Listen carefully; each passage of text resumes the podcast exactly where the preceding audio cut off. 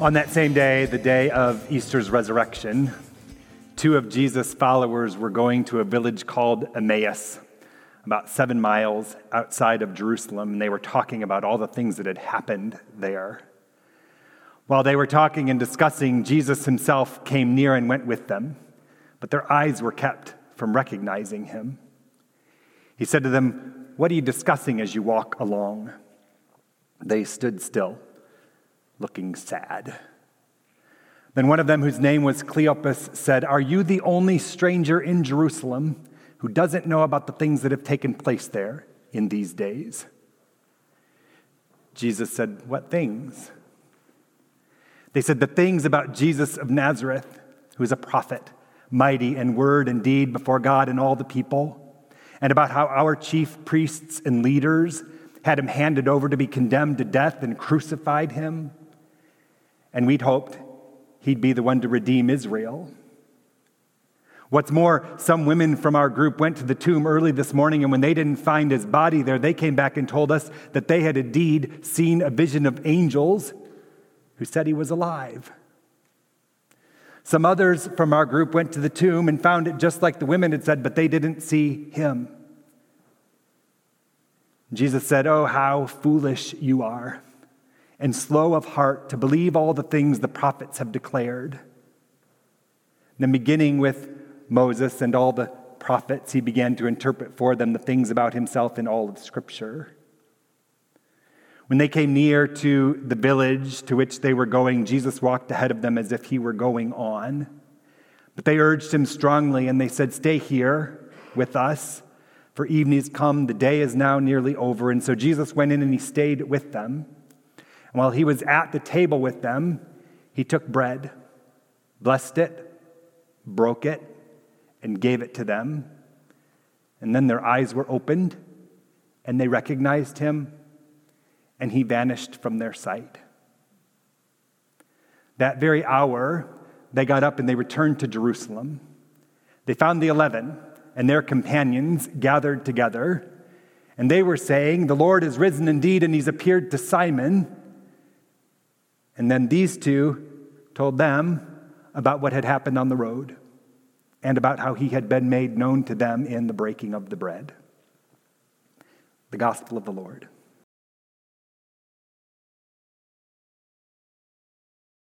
I really like the Jesus that we meet on the road to Emmaus.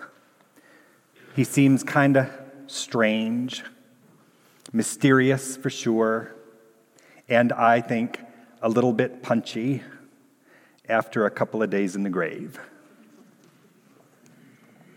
I figure he must be as surprised as you and me to realize that these two guys on the road don't recognize him right away, even after walking and talking with him for quite a while, as the story goes. But I like that Jesus is patient, maybe even a little bit playful about that.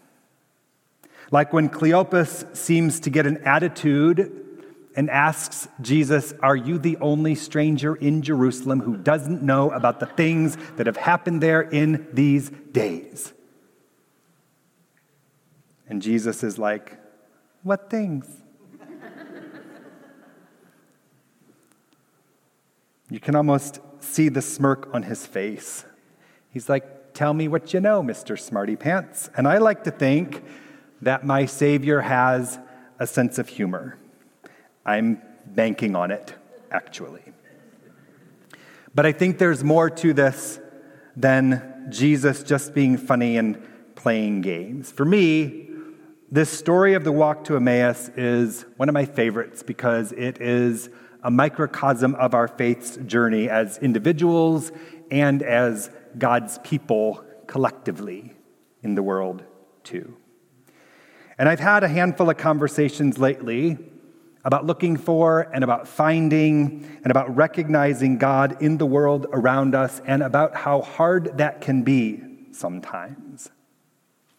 And what I find is that many of us, myself included, are inclined to the same kind of cynicism and skepticism that Cleopas and his friend seem to harbor in today's story.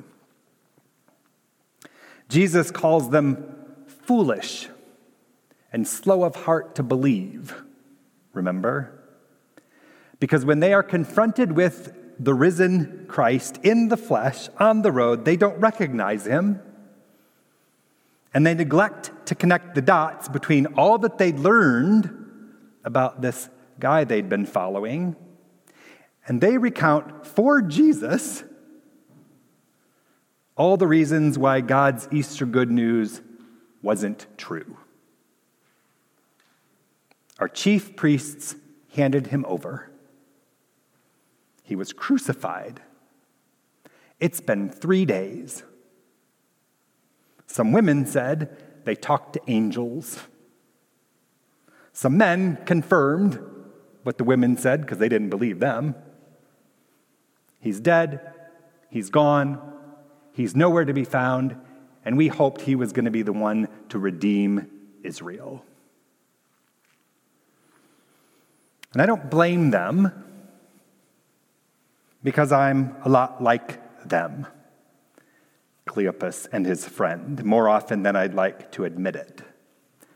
Standing still, I mean, looking and feeling and being sad so much of the time. Sad about the state of things and the way of the world around us. To be honest, if Jesus approached me on the road most days, I'm afraid I wouldn't even stop to chat, let alone invite him over for dinner. Because I'm too busy. Because I have more important places to be. Because he won't look like I expect him to look, I'm guessing.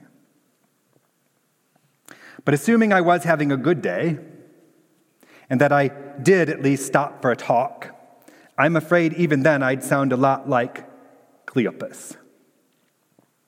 I'm afraid my first inclination would be to rain on Jesus' resurrection parade. Are you the only stranger in Jerusalem who does not know? Have you not been paying attention? Do you not see or understand what the hell is going on around here? And I'd be happy to cite some examples that would be no surprise to Jesus. We've all heard about the spate of innocent people being shot in the last week or so. That black boy who rang the wrong white man's doorbell in Missouri. Those cheerleaders who opened the wrong car door at the grocery store in Texas. That other young woman who pulled into the wrong driveway in New York. Are you the only stranger who does not know what is happening here? Six people were shot in Indianapolis in just 11 hours Wednesday. Three of them died. Are you the only stranger in this place who doesn't see what's happening? There have been something like 75 tornado related deaths in the world this spring. 64 of them were in the United States.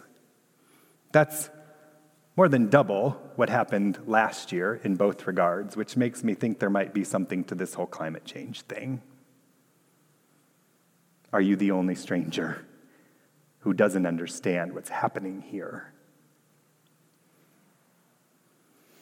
I saw a public service announcement yesterday that said the phrase, Hitler was right, was posted on social media platforms more than 70,000 times last year. And of course, there's Russia and Ukraine and Sudan and Yemen and Israel and Palestine and Haiti. War and death and despair on top of war, and death and despair on top of war, and death and despair, are you the only stranger who doesn't know what is happening? And the list goes on. Our parents are dying or in the hospital. Our kids are struggling in ways we can't fix and have no words for sometimes. Not everyone got invited to prom last night. Jobs have been lost. Tumors are not shrinking, relationships are falling apart right before our eyes. So it is a short walk for me from the empty tomb of Easter's joy to the real world of that Emmaus road, where all that good news turns into something pretty hard to swallow and even more difficult to celebrate a lot of the time. Just like Cleopas, like I said, I'd probably look Jesus in the eye and keep asking, Are you the only one here who doesn't know about the things that have taken place in these days? But the beautiful thing about Jesus on that road with Cleopas and his friend, and the beautiful thing about Jesus on the road with all of us, is that he is really no stranger to any of this. He just keeps showing up and walking and listening and patiently waiting for us to do the same, to show up, to walk with to listen, to pay attention, I mean, until we see what has been and what continues to be revealed in our midst, in spite of whatever struggle and sadness and suffering finds us as we go. See, I think Jesus shows up in surprising ways. And through the love and lives of surprising people, a lot of the time, if we would just open our eyes to recognize him among us. Jesus shows up in the first responders and the nurses and the doctors who tend to the sick and dying. Jesus shows up in friends and family, through Stephen ministers, by way of partners in mission who send cards and who bring meals and who run errands and otherwise care for those who need it. Jesus shows up in and through individuals and communities of faith like ours who love one another and love our enemies, or try to, and who strive to do justice and to love kindness and to walk humbly in the face of so many temptations to do otherwise. And Jesus shows up in the mirror to people if we will open our hearts and our minds and our lives to the possibility of that. Because what happens on the road to Emmaus really is that Jesus opens the eyes of Cleopas and his friend to see what they already knew. Through some walking with, and through some patient conversation, and with just a little bit of bread breaking, they're reminded and they are inspired to hit the road again and to get about the business of telling their people everything that they'd wanted to believe since the Friday before that God is bigger than death, that hope is better than despair, that light shines in the darkness, that love always gets the last word, and that we have hard, holy work to do in order to reveal that and to make it real for the world around us, always in the name of Jesus, crucified and risen for the sake of the world. Amen.